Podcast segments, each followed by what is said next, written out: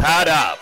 It's the Australian Cricket Podcast. And here are your hosts. in the air and safe just over mid-on's head and that's going to go for four. A magnificent double century by the Australian skipper. Welcome to the 200th edition of the Australian Cricket Podcast. I'm your host, founder, and producer, Andrew Menzel, aka Menners, and joining me to celebrate this great occasion, I have the original panelist, James Smith. How are you, Macca? Manners, I'm absolutely fantastic, and what an honour it is to be here. Can you believe we've made it 200 shows after where we started to now? I can and I can't, but I think it's been a fantastic innings. 200 not out. And the other two panelists have Gav Joshi. How are you, Gav? I'm well, great to be here. 200. I can't believe it. Well done to you. And actually, thank you very much. Thanks, Gav. And you know, I have to say that it's also the the four year anniversary of the show to the day, so it's all come together. And the other panelist, Paul Dennett. How are you, Paul? Great manners. Look at that. Four years, 200 shows, 50 a year, one a week. That's um, very impressive. Well done. Manners, are we, are we a bit like Jason Gillespie? Do we, you know, really craft a fantastic, unexpectedly good double century here? Well, you I. I think I feel a little bit like Dizzy might have felt in Bangladesh all those years ago. I mean, I wasn't sure I'd even get past 20, let alone 200. And, you know, just one ball at a time, forward defence, forward defence, and we finally got there. So good to be here. So, listeners, this is a, a special edition of the show. We're going to do a little bit of reflection on some of the things we've um, achieved and some of the things we've talked about over the last four years. We're also going to preview the Bangladesh tour. We've also got some highlights of the show from the last four years. So, a lot to get into as always. But we're going to start off with a, a new game for this special 200th edition of the show uh, called One Word Answers. It's like a word association game. And I've done this so we can get to know a little bit about the panelists individually and go through a little bit about the history of the show. Manners, just before we start talking reflections, I'd just like the panelists here to ref- with me to reflect upon your choice of uh, fashion wear here for the 200th show. Uh, sandals and pink socks, listeners.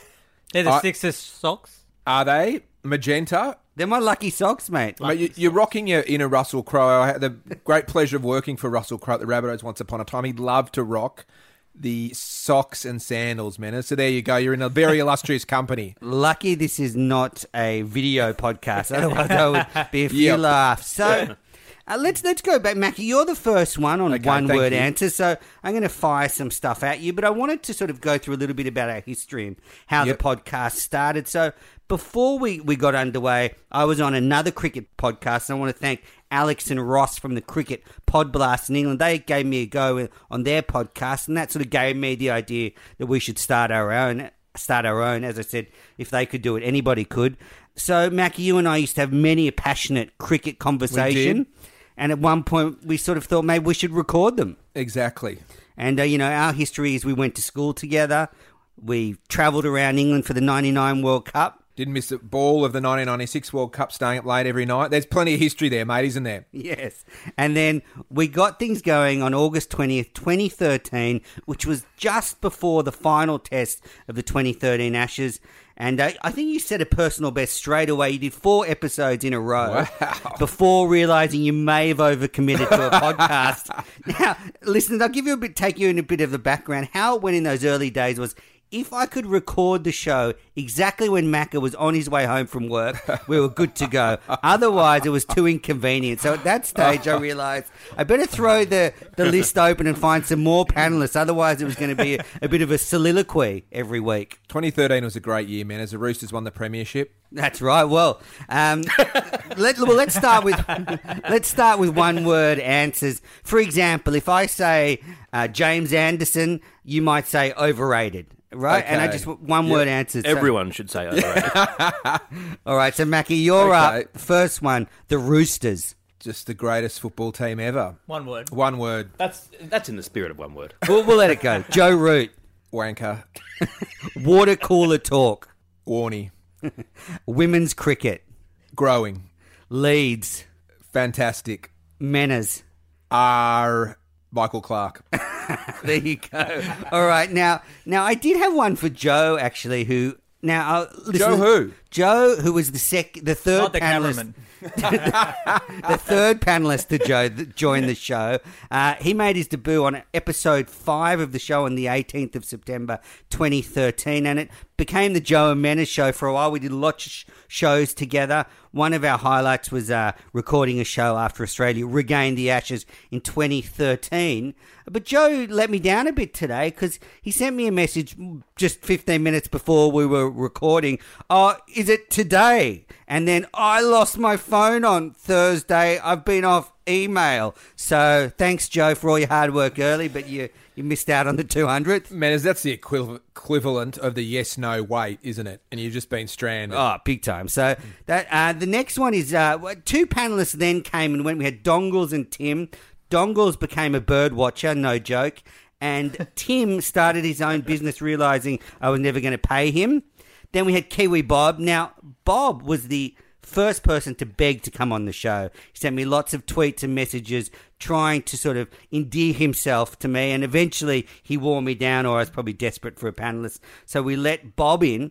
But just to let you know about our other begging panelist, Drew Lilly from England, I got this email from him this week. Hi, mate. Hope you had a good if not brief holiday. I'm in Sydney from the 21st of August to the blah blah of September, and I'm as keen as ever to don the baggy green headphones. Another email from Drew, so we'll we'll we'll, we'll get back to you. All right, so Gav, you're next up on one word answers. Go for now, it. you made your debut on the 18th of June 2015 in episode 86.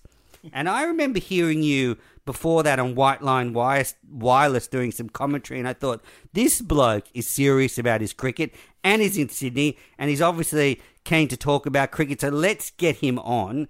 And uh, when I got you in, one thing I realized about you is you're a wealth of like hormonal cricket excitement, just waiting to come out all the time, ready to burst. How do you Uh, keep it all? champagne's already been popped, mate. How do you keep it all in?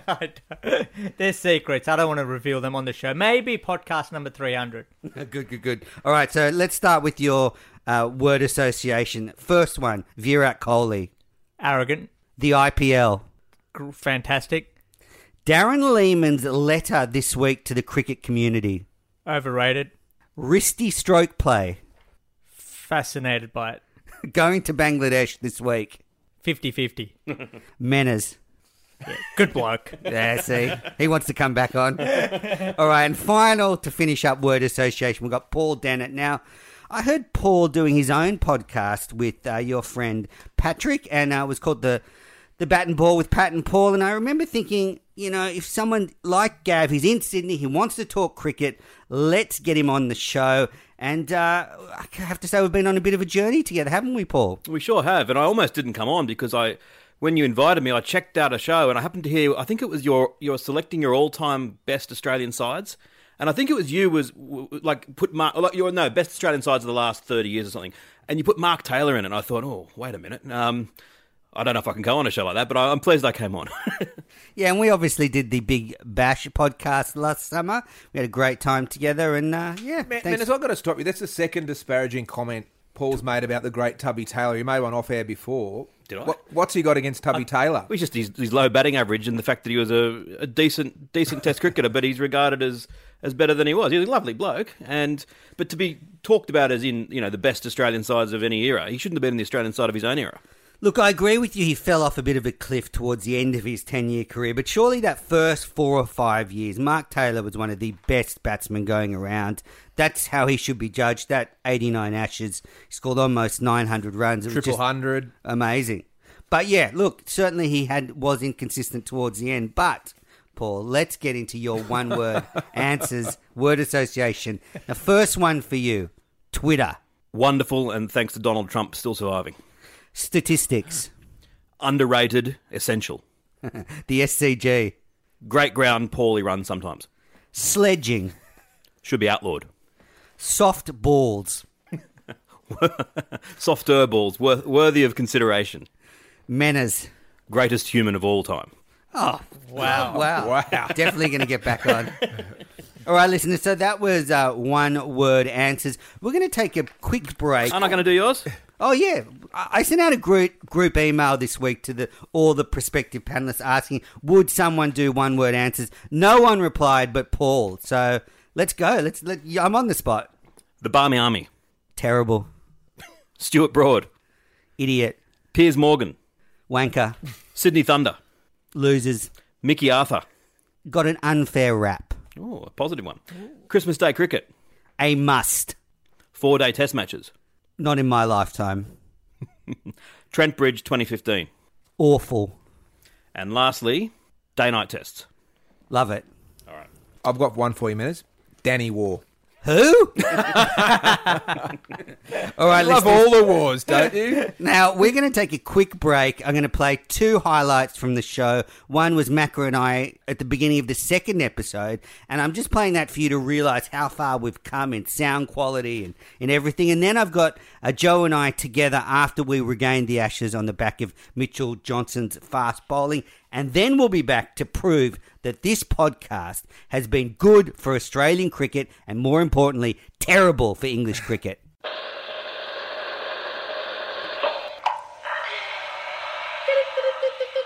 Australian Cricket Podcast.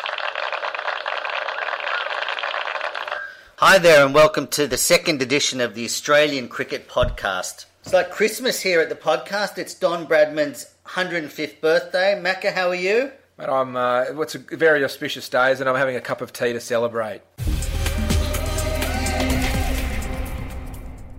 You beauty, Australia! A win for the ages. The Ashes are home. Order is restored. Joe, welcome to the Australian Cricket Podcast. What a week! What a week, Manners, and it's not often that I'm lost for words, but I am, so I'm going to go to some other familiar words, Manners. Under the Southern Cross I stand, a sprig of wattle in my hand, a native of my native land, Australia, you little beauty! Welcome back to the Australian Cricket Podcast. Well, great singing there from Joe, a classic rendition of the Aussie victory song. Song here with Macca, Gav, and Paul.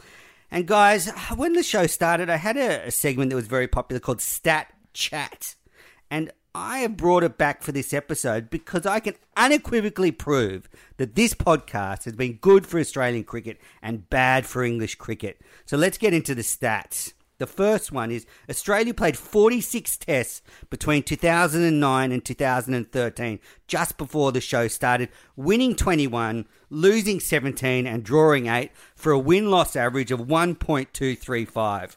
But once the show started, we inspired a real turnaround. Australia won 24 of 43 tests in the last four years. They've only lost 13, drawn 6 for a win loss average of 1.846. So they've won more and lost less since the show started. Paul, you're a stats man. Hard to argue. Well, you could make the same case for the Abbott government. They came in in 2013, but otherwise, yeah, very hard to argue.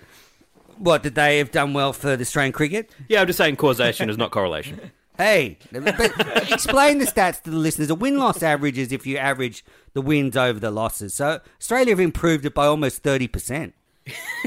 yeah, they, they sure have. Why didn't you take it back a little bit longer? Was did you did you choose the four years before because they were the, the, the when Australia had done the, the No, most? I just thought like like we've been going for four years, Fair so enough. there was nice symmetry the four years Fair before. enough. But this is what makes me really happy. And Gav, you must have seen. Look at these figures for how England have absolutely fallen off a cliff since we started the show. I mean, we we have caused must have got into this psyche of the English team because before we started the show in the four years, England had an amazing record. They played 49 tests, they won 27, they lost 10 for a huge win loss percentage of 2.7. That, that was a huge four years immediately before the show started, but then after the show started, England have fallen off a cliff. They've played 48, they've won 18, lost 22, and drew 8 for a win loss average of just 0.818. Paul, please explain. What's happened to England? Obviously, Manners has got in their head.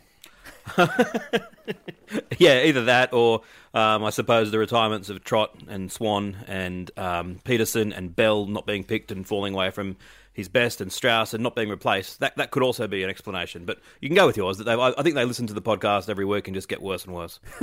And they're not just England. I mean, it, in the last four years, it's not England, it's South Africa, it's Ireland. Because you remember, English, how many of them are actually born in England? So they managed to combine players from all around the world and still managed to get on this sheet and how bad they are. And They're what's awful. I think it's flown a bit under the radar how bad England have been in the last four years because they have won some big matches, but in between they've they've actually lost more than they've won in the last four years. So they're certainly not. So Australia have one more test in the last four years than any other nation. India are very close behind, one loss, one win behind, and England have lost the most test matches of any of the major countries in the or any of the countries in the last four years. So this is horrible reading for England. If you're being fair, India's probably got a better record than us in that period. We're we're 24 and 13, they're 23 and 9. Yeah, England have probably got India have probably got a better record, but I mean we've been certainly damaged English cricket. That's true. Macca, you got any comments? Uh, I think you might be drawing something of a long bow here, mate. I don't have any doubt that you got in the head of Pat Howard, but the English side, I'm not so sure. All right, so we're, we're under. Go on. So hang on. So since the show started, Australia against England, how many Ashes series have there been, Menace? Let's not go into details. I think it's uh, Oh, we mentioned Trent Bridge 2015 before, didn't we?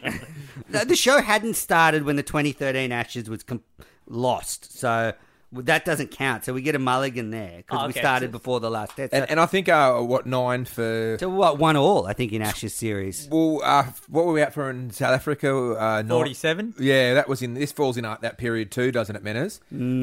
Not sure. Uh, so we've unequivocally improved Australian cricket and damaged English cricket, but also I think we've inspired a new generation of Australian cricketers. Now, I don't know if you remember Steve Smith before the show started, bits and pieces all rounder. Well, the test after we made our debut, he made his first test century. And since then, he's averaged 71.5 in test cricket. And in all three formats, has scored 28 centuries since the show started. And also, just thinking about it, we've inspired Afghanistan and Ireland to get test status. So in this in the four years this show's been on, on the air, two nations have had test status granted to them.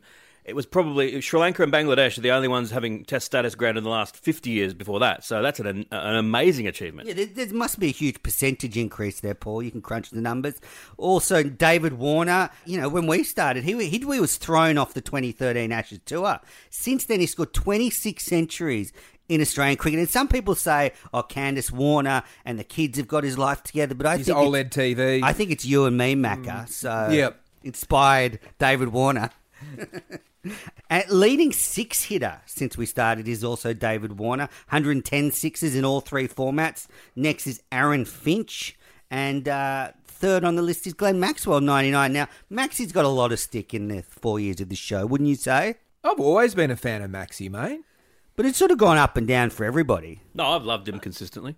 I think he's um he's in the test side now. I hope he's in there for for the duration. I reckon his bowling's going to improve as well. Yeah, I agree. Um, I think I'm probably one of the guys who's been flagging him, and rightly so. I mean, his record really speaks for itself. Does he deserve a test spot? Well, he hadn't done anything for the first two years since the podcast began, but he got some shield runs, which is so important. So now he deserves a chance. Let's see where he is in the next year and a half. Menace, Well- I think he, he stole your nickname, didn't he? You like to refer to yourself as the you like to refer to yourself as the Big Show. So that's where some of that came from. Well, yeah. stole your nickname. He did, he did, exactly. So, uh, other players we've uh, inspired. Usman Khawaja has averaged 64 in Test cricket. Adam Voges, I mean, Adam Voges was your run of the mill Shield player. All of a sudden, the show starts. He scores over 1,200 runs in a Shield season and averages the second since Don Bradman. So, That's undeniable.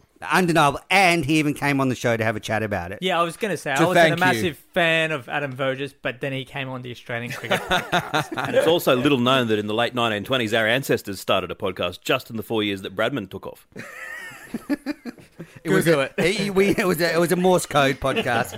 All right, some uh, some Aussie bowlers that have had a lot of success.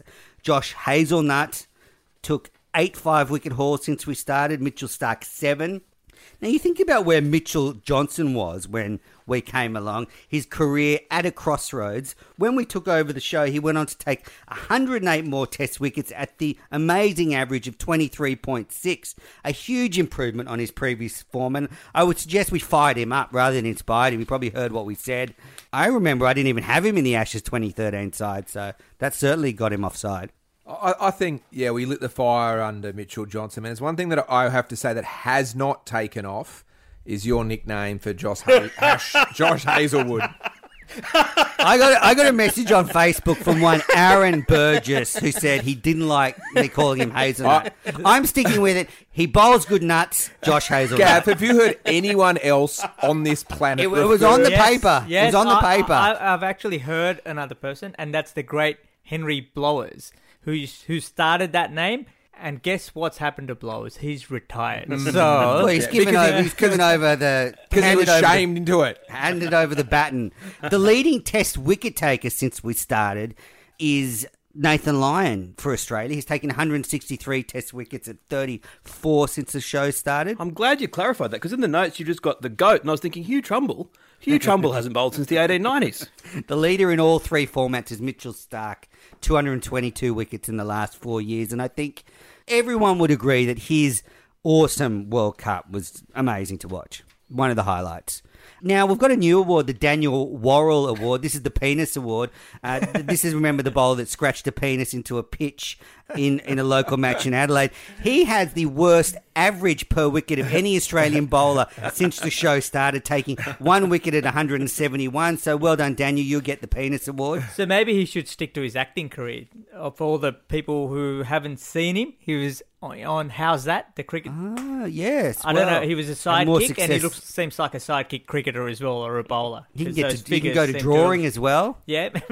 The most ducks for Australia in all three formats combined since the show started. Mitchell Starc, 12 ducks. Then, here we go, some familiar faces. Mitch Marsh, 8 ducks. Shaun Marsh. in all those four Glenn years, Maxwell, four eight- years in the of the podcast, who which player do you reckon has copped the biggest flack? Nathan Lyon copped a lot. We've often. I reckon it's still Mitch Marsh.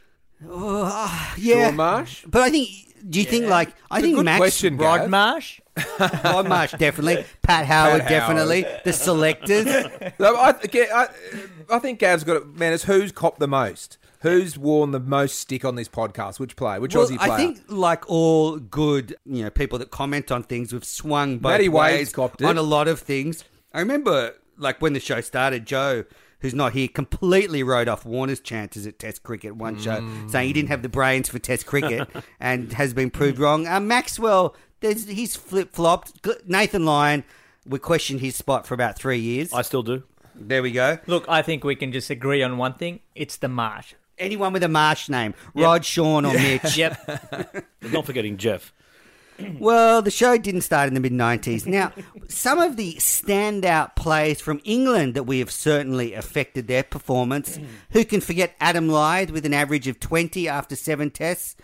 And then there are three English bowlers who we literally killed their career. Graeme Swann, after we took over, took his test wickets at 70 and then retired. Monty Panesar took his test wickets at 86. And then Boyd Rankin, who can forget the Irish import, took his, wick- his one wicket at 81. and now he's reverted back to Ireland.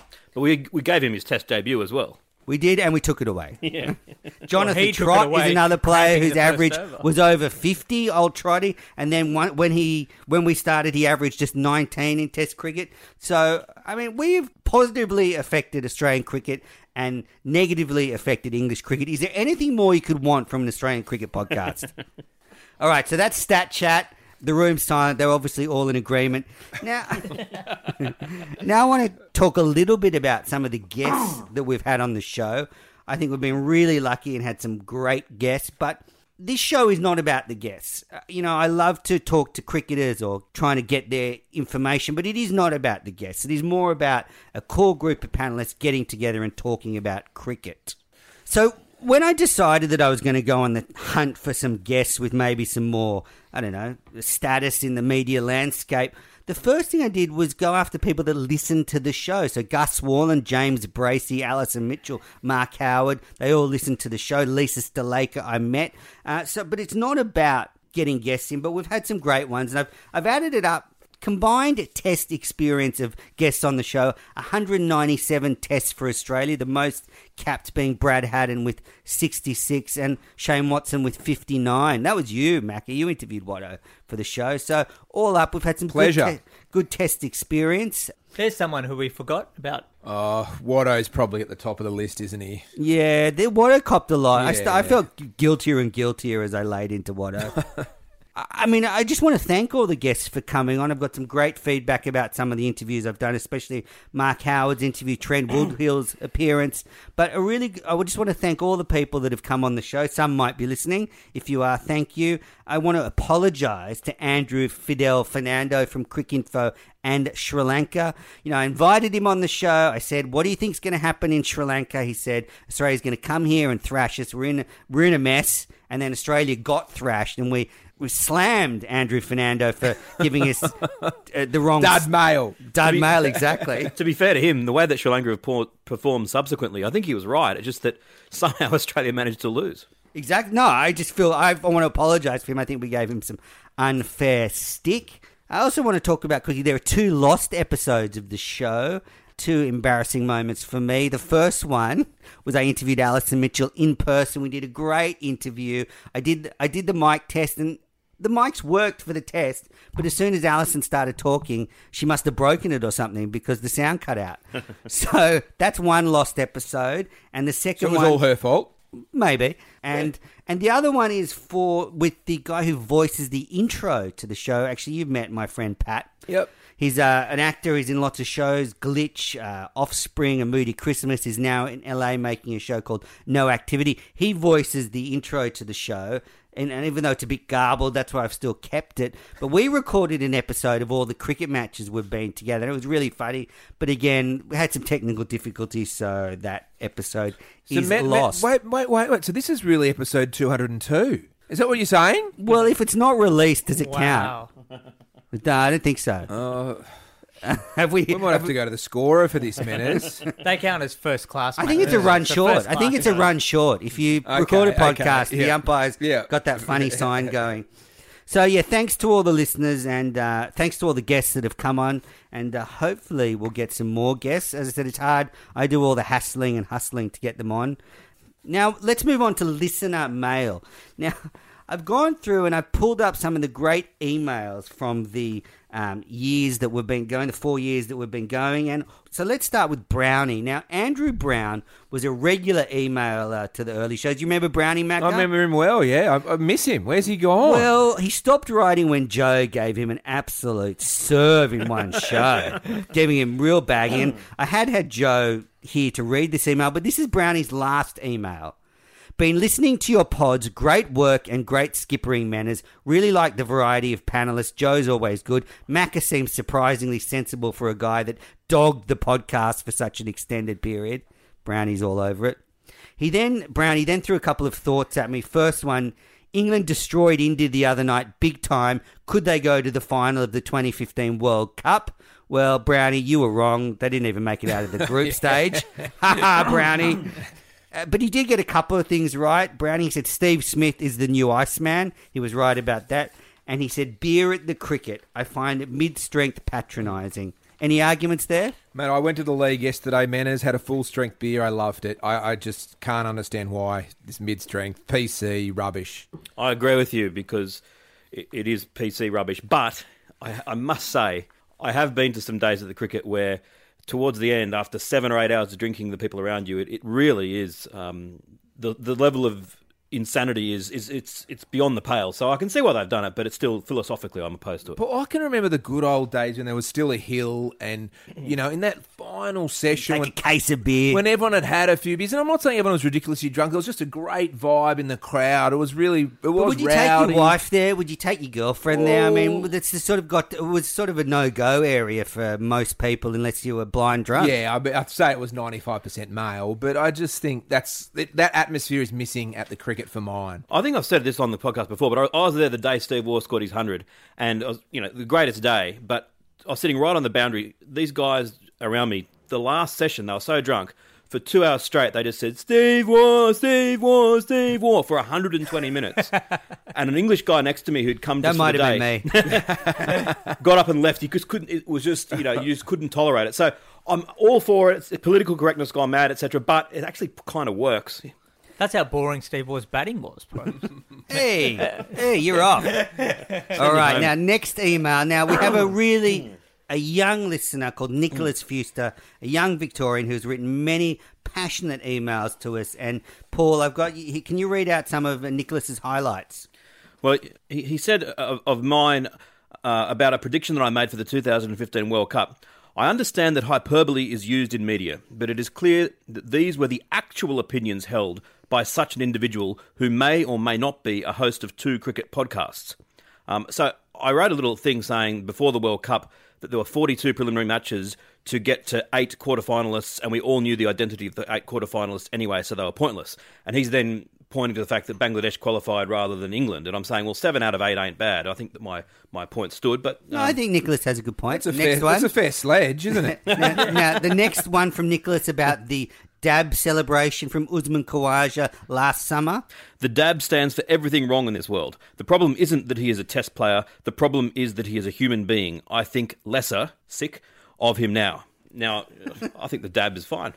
I, man, I want. I'm with, I'm with Fuster. Yeah, I'm with Nicholas. I want him on the show, man. It's- Oh, get him on the show, yeah. Let's get him on the show. He These sounds like a good kid. Biting critiques, but they're good. I like them. Exactly. He's got a future. Mm. All right. Now, So I, Nicholas, right in. now I did Get on the show. He does. Now, um, I did ask for some emails about listeners who've been listening to the show since the beginning, and I've got one here from Hugo Forrest. Macca, can you read this one out? I will, man. And I have read this on the train home from work. I'm worried there is a little bomb in here, but I'll read it towards myself. Uh, hi, Menners. First of all, congrats on the 200. I start. I first started listening to the show in November 2014 when I was traveling around India and Sri Lanka for four and a half months. One of the first ones I listened to was the Put Out Your Bats episode, which was perfect in tone. Obviously. So that was after Philip Hughes passed away. And uh, Macca, it was you, me, Joe, and Tim. And I do remember that was one of the most difficult things I've done. Like that was when I really pushed the boundaries of the podcast. Like, how am I going to talk about this? But I felt that we had to. It was very challenging. Sure, sure, it was, mate. Um, Continue. I'll, I'll go on. Your podcast was an incredible companion during my travels and has been ever since. My girlfriend had to get used to it being played as we were getting up from bed, going to bed, and has had to ever since. I think it's a little Good bit of an aphrodisiac Good as on well. you. I'm sure it is. Our voice, uh, l- voices. Us talking about cricket. Yeah. Um, look, love that you're always that you've always been willing to give people a serve, players and commentators, and have now and have liked how that has continued, even though the podcast has become more legit. Um, and connected with some big names in the cricketing world. I hope the podcast never loses that edge. Uh, actually, just a bit of a note from that. It is going to get edgier and I'm going to get harder and more aggressive at people. but more legit, hopefully, as well. Had a lot of laughs listening to the podcast, but best gag so far has to be the thank God he wasn't playing in Lahore in the relation to Brian Lara naming his daughter Sydney when he made that great knock. And I think we did borrow that from someone else. yeah, Joe stole that one. Joe, Joe stole it from. Um, I don't know. Someone might have been funnier? Well, Someone funnier? Michael Holding is who I first heard it Okay. I thought it might have been Cram. Um, I'll continue with um, Hugo's letter. In terms of hosts, panelists, they're all great, but my favourites are you, Menners, Paul, and Gav. Oh, Hey. I, I think he might have left someone else out there. Cheers for all the episodes, Menners, and here's to another 200 episodes. Now, next up, we got a lovely email from Juliet Burrows, and she writes, Congrats on your 200th, guys. As an Aussie cricket tragic in England, I fear you are underestimating England a little ahead of the Ashes. Anyway, for the 200th, may I put forward my favourite panel of Joe, Macca, and Menners, and my favourite episode as episode 180, particularly the hilarious ending when Menners suggests retaining the MCG for cricket alone. More Joe in general, or is he suspended again? Question mark. Well, he wasn't suspended from today. Technical difficulties, and I will be playing the end of that episode to end this episode. So we've got a, a replay of 180. All right, now to keep us grounded, I've got some um, reviews that aren't so good. So Gav, you've got one. Can you read it out for me? Entertaining listen, listen by some averagely informed Aussies. Averagely informed Aussies. I like that. right. If you're going to give it out, manager, you got to take it back. That's Exactly. fair enough. Averagely informed, yep. Apparently, England have no chance in the 2015 Ashes, so the podcast should become more entertaining with each English win. Well, that was from Sausage Dropper. He gave us three stars out of five. Who made who made that prediction? Like, man, as some of the predictions on this show, s- the the Sri Lankan tour was an all time low point when we all predicted 3 0, on to a man three zip. And the 2015 Ashes, where we were all like, this will be 3 or 4 mm, nil Australia, maybe 3 1. Gav, there's been some shockers. That's why hence you're not playing them. Jeez, we got the Bangladesh prediction coming up. Mm. Ooh, so We've got enough of us here to cover every permutation, haven't we? You're the stats man.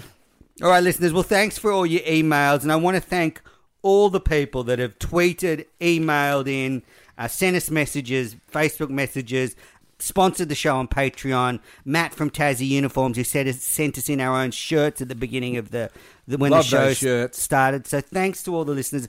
Obviously, the show is for the fans. You know, we we want to be a show for the fans and reflect how you're feeling. So we try to do that. Always drop us a line if you feel uh, we get something wrong. We'd love to hear from you.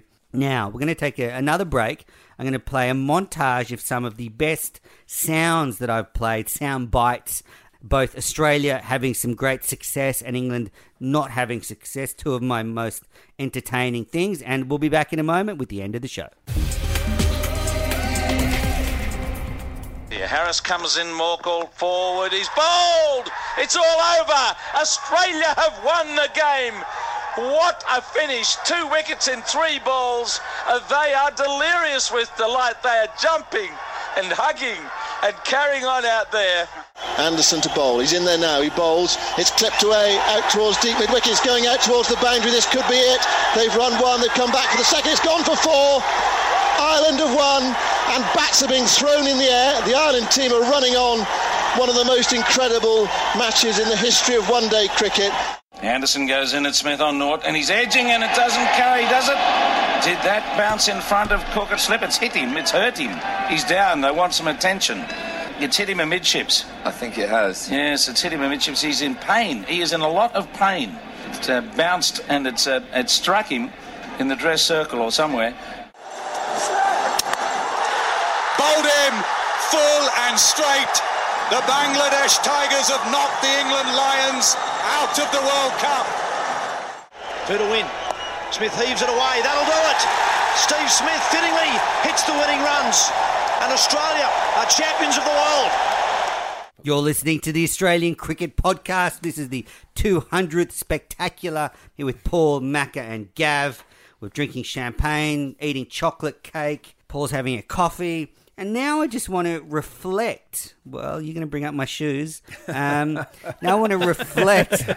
now I want to reflect on um, some of the cricketing highlights. Now I've got a couple uh, here. I'll just throw them straight out there. T- two test highlights. The the 2013 home Ashes summer. I think that summer where Mitchell Johnson destroyed England was just magic for any cricket fan.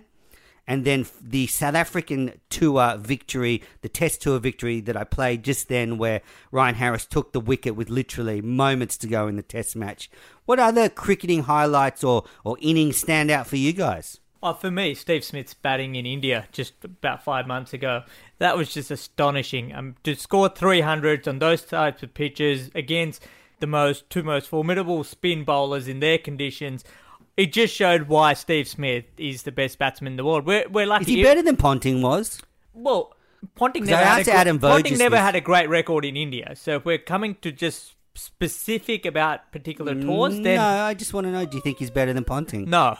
I think at this point he's at a level higher than Ponting reached, but he needs to maintain it for several years to come, and that's not easy to do. I think he's at the moment um, he's got every chance of being regarded as better than Ponting when he finishes.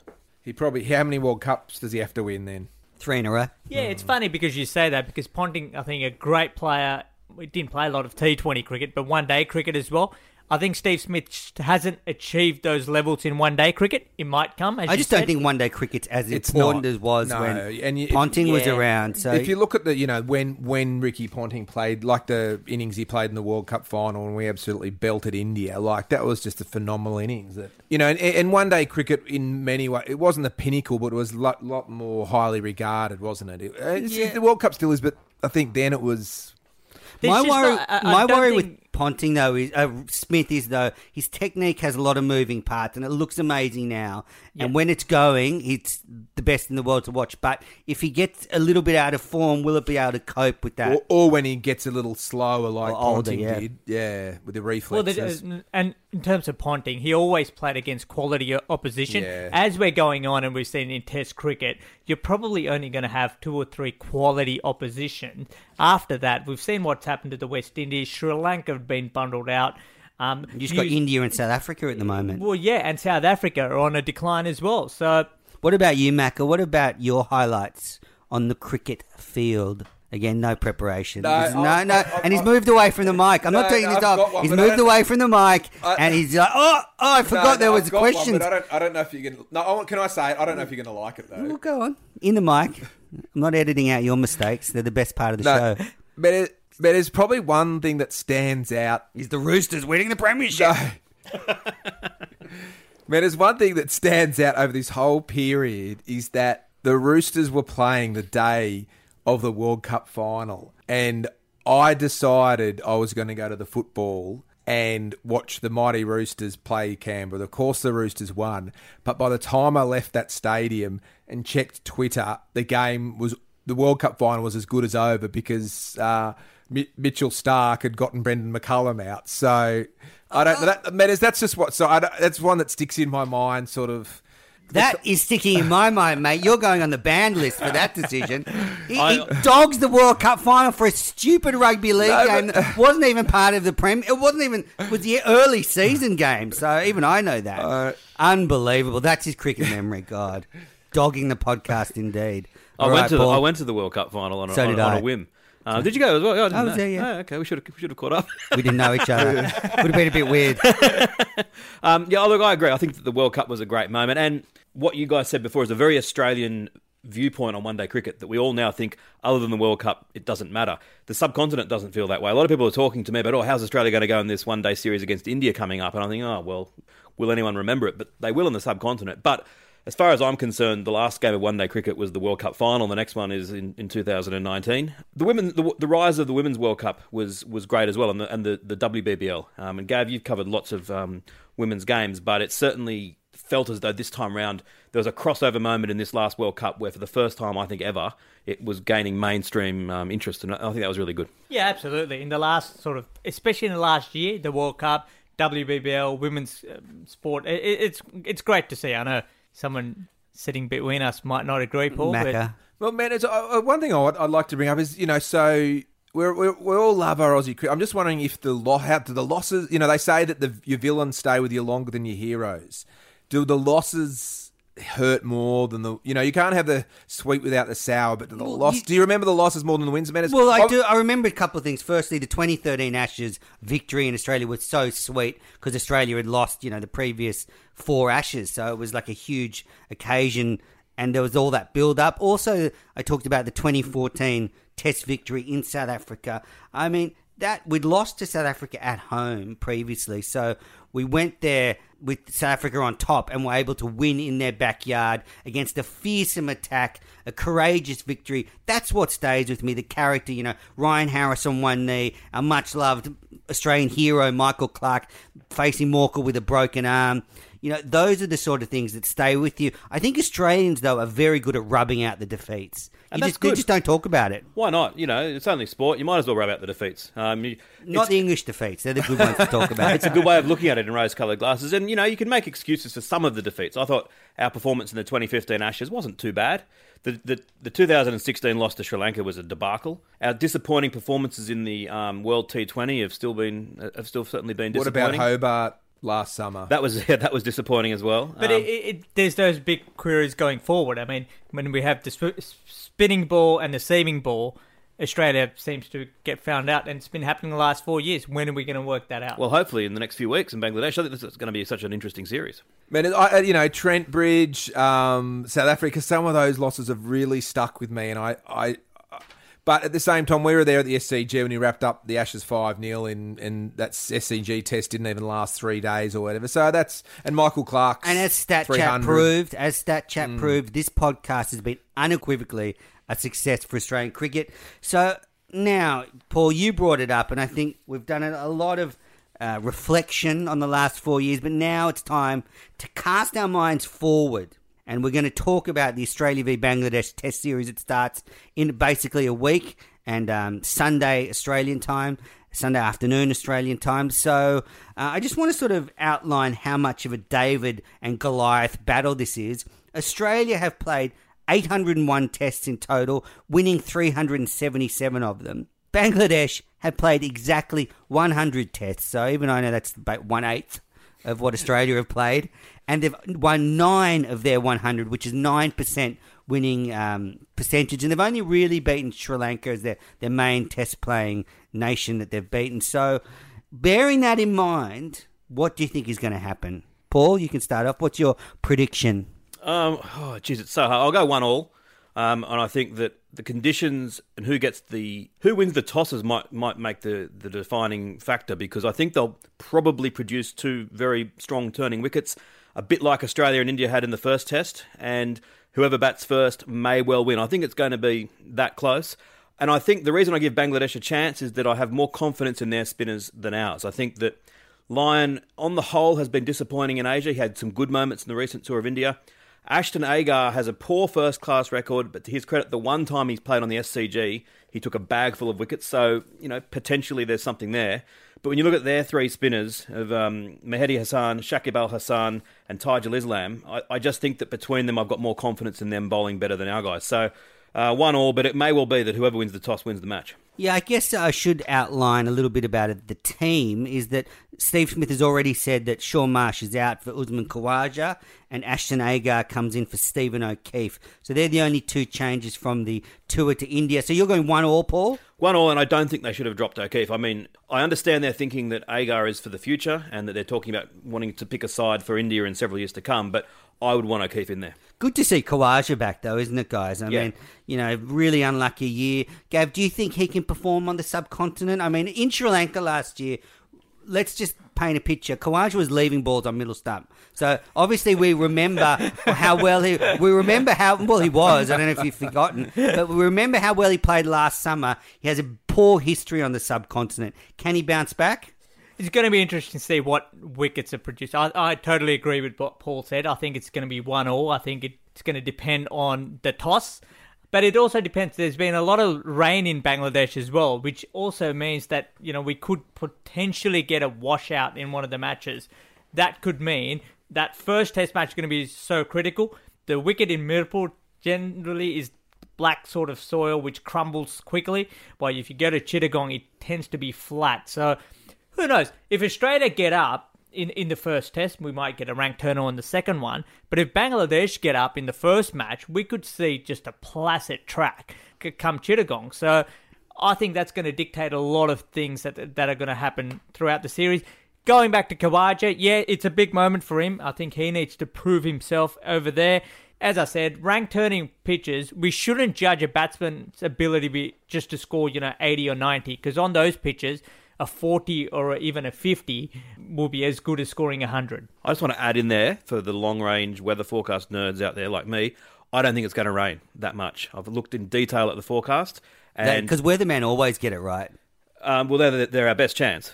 Um, Oh, it's been- it's are you been- getting the entrails of ducks out to check your weather forecast? These It's, it's been raining in Dhaka for the last four days. No, it hasn't. I've been looking at the um the the, the Uh, see, there's one thing relying on Google and one thing relying and speaking to people who are in Bangladesh, Paul. Well, all right, argument. So, uh, bit of he- ascension there, Menace. Yeah, well, I think that I think that um, our friend here has been led up the garden path a bit. I've been looking at timeanddate.com in terms of the exact Yeah, he's too breakdown. relying on technology. Here he is. Oh, wow, it's all happening. If got you're in Pat- we've got Pat Bangladesh, Howard of the weather service over here.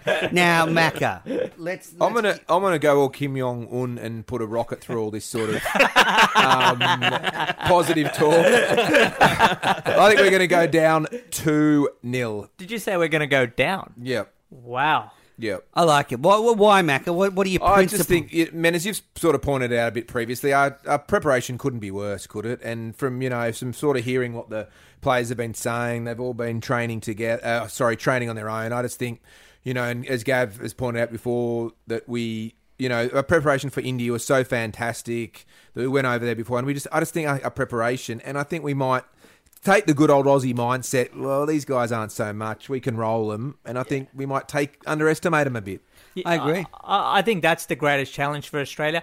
Against India, nobody expected us to win. Nobody expected us to win a test match. I think most I experts mean, out Gav, there. You've said to me Well- since then that a lot of Australia's performance in India can be attributed to how tired and worn out the Indian side were. Absolutely, I, I think so. but I think everyone was expecting it to be 4 0, so there was no sense of expectation. Now, again, it just goes with that a year ago, how we went to Sri Lanka and we had expectations and the burden of winning.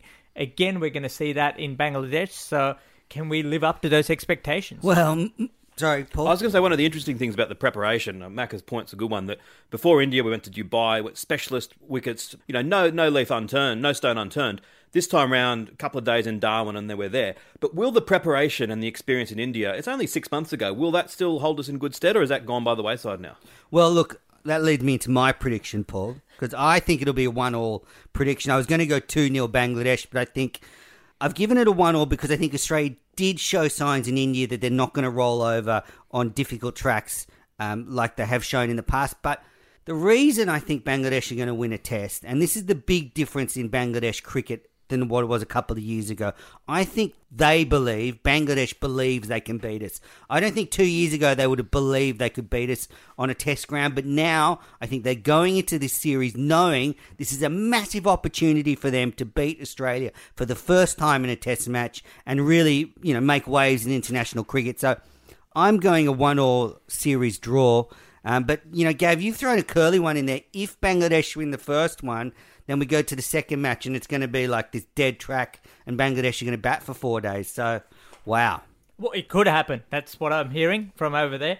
So it's going. Look, I think it's going to be a fascinating series. It's going to be. We're going to get a realistic guide of did we really improve in India or was it just a one-off look? And I think I'd point out here. I think the, the, the Indians are the kings of excuses, aren't they? And so I don't I don't buy into that that they were tired. I mean, I, I- you Well, they did play like 13 tests at home. I mean, Yeah, but you they're imagine we played that. Mm.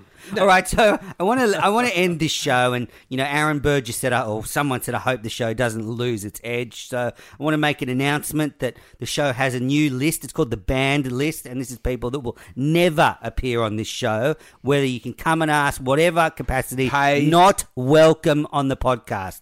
Now we've started the list off. The first one is Gurinder Sandhu. Uh, fir- he cancelled on the show and then could never make it back again. He probably cancelled for a valid reason, but never made it back again. ne- never could make it another time, No. and, and but could appear on another cricket podcast around the same time. So, Sandhu, goodbye, red line three, and who cares? You'll never play high level of cricket again, so not a great loss. Wow. It's Oh, about- I totally agree I'm with not you. losing the edge, mate. This show's getting edgier. Well, you played Next it's one, gonna- How Now- do you play two games for New South Wales and get the Steve Waugh medal? Yeah, and not come on the podcast. Ridiculous. so, the, and then two more I'm going to propose, but I wish Joe was here because I want to put Ed Cowan on the ban list because Joe, who has a very good mutual friend with Ed, made a request to get Ed on the show, and Ed just ignored the request. Apparently, not on technology or on computers uh, for the last few years. So. If Joe was here, I would ask him: Should Ed Cowan Well, go on the list? well, Macca, do you do you think Cowan should go on the list? supporters of Ed. You know, we obviously were Cranbrook alumni with him. You know, he's Let's a, not admit that. I'll edit that. bit He's a proud. Well, you know, he's a proud. So should he go on the banned list? Well, I, I think if he wants to come grovelling and crawling on his hands and knees and plead and beg to be on the podcast, or even just say yes, he wants to do it, we'll let him on it. But sounds like Cranbrook. Which anyone else for the banned which, list? well, I think Joe has just earned another ban. Joe, what about Whoa. yourself? I've got here Macca for dogging the World Cup final and going to a Rooster game as question But ma- mark banned maybe that was just my way of dealing the, with the big ga- with the big game nerves. You know, like Yeah. some some people sleep in the dressing room before the game. What if you moonlight on another cricket podcast? Should you go on the banned list? Tough one. I, I don't think it- case by case basis. There's- yeah, there's no no mandatory sen- sentencing on the Australian Cricket Podcast, but it it's definitely goes to you know to the, The Supreme judiciary. Court or the District Court one. to decide. Who's one, Paul? But Four years and never once have we had a request from MS Dhoni to be on the show. I think we should ban him. Well, I, I think you should definitely. I don't want him. no, and Paul Gav's upset. Okay, Dhoni, Dhoni can come on. Uh, well, I was thinking of having. it I should neg- check my Twitter I- I was request. I'm thinking of sure it's in there. arranging Maybe since it the start of the show, he's in there. Oh, requested Virat it. Kohli, MS. Oh, Well, sorry, uh, guys. I, I'll be having a dinner with him in Ranchi next month, so I was thinking of proposing Name that. dropper. But, but then now, No, he's you've- not on the banned list. He's No, not he's on the not banned on list. the That was Paul's suggestion. We just got one Sandhu and then Ed Cowan's a question mark. Yeah. Yeah. I think so. I think Ed can go on. Anyone there. else? Pat Howard. He's uh, is, this- is this just a, uh, like a, a list of people we're banning from cricket from the show? All right, listeners. So uh, that's that's my thrilling announcement. Two hundred episodes. The banned list has been made public. I want to thank uh, Paul for coming in and all your great contributions over the, since you've been on the podcast. So thank you very much. Thanks, Menners. I really enjoyed doing a lot of shows with you, Macca. Again, you know, been I- wonderful, mate. I rib you. I give you a lot of shit, but I love it when we get together and do the shows. It's always a Uh, we always mate. have Thank a good you. time. Don't ever miss a World Cup final for a league game again, and you're all looking good. And then Gav, someone that has taught me a lot about cricket, has probably the most cricket knowledge of a lot of people I've ever met. So I've really enjoyed doing the shows together. A real cricket junkie, someone that I really um, connect with on that level. So thank you, Gav. It's been a lot you, of fun new friends, new podcasts, and you know, four years, 200 shows. Listeners, thanks so much for listening. Uh, really appreciate all the messages. And uh, I'm going to leave you now with what's considered as the funniest five minutes of the Australian Cricket Podcast. Uh, it's the episode 180. It's me, Macca, and Joe, the original three panelists, uh, having a bit of a natter. So, listeners, we'll be back between the first and the second test in Bangladesh. There's a big gap now because the Bangladesh first test starts on a Sunday, which is a very inconvenient day. Makes it hard to record a podcast just before or just after. How dare they? Not thinking about this show, and obviously. then the one after that starts on a Monday. So it's like finishes Thursday, starts on the Monday. So I'm going to try and get a show in between those two. Uh, listeners, thanks again, and we'll be back soon. Let's end this show with what's made us happy in the cricket week. I've, I've got here with the Shield finals coming up, but we'll have to talk about that in the next show. Review that. Victoria v South Australia. Uh, big domestic cricket action, but we're not going to get to No it. time to talk about that No- classic that New South Wales lost. No time to talk about the. Yeah, it was very close. What Neville- a game! What a game! What a first class game! but what has made you guys happy in the world of cricket? Do you want to start, Joe? Well, man, as I go back to what's made me happy is that Australia is still in this series with the final test, and I don't think you know even the most optimistic among us thought that we'd be in this position. And you know, more, more to the point, my series prediction is still alive. So it's a rehash. Okay, so you haven't thought of anything, Macca. What, what's made you happy? Well, man, as I think I touched on it before, but I just think it, it, it's so fantastic to be see cricket at the forefront of, you know, of news commentary of of the water cooler talk. There's a lot of every time there's a we lot do of- what's made you happy. there's Go a on. lot of Do I say that reference- every time. No, keep going. Ma- keep going. Menners, What, what, Then do- keep going. do I say the same thing every can- time. You can said I- it before. There's been a lot of references to generic news by the ma- the gentleman to my right. Is there is some conflict of interest here? Is Macca trying to sort of subliminally influence people to his employer? He's very sensitive. No, I, Macca, what the talk? Everyone's Okay. talking about Test cricket, and the footy season's about to start. that's well. The footy season has started, of course, the real football, and man, so I don't know how we're going to edit this, but what I will I say never is edit the end. Don't worry, people are listening. Um, I I guess They've listened this this is far. bonus material. If they've What listened makes this far, me- they're going to keep going. What makes me happy again is that Anything that makes Rupert I was happy. so wrong about this series. is that I thought Australia were going so to yours get. is the same as Joe's. I thought I was going to get right.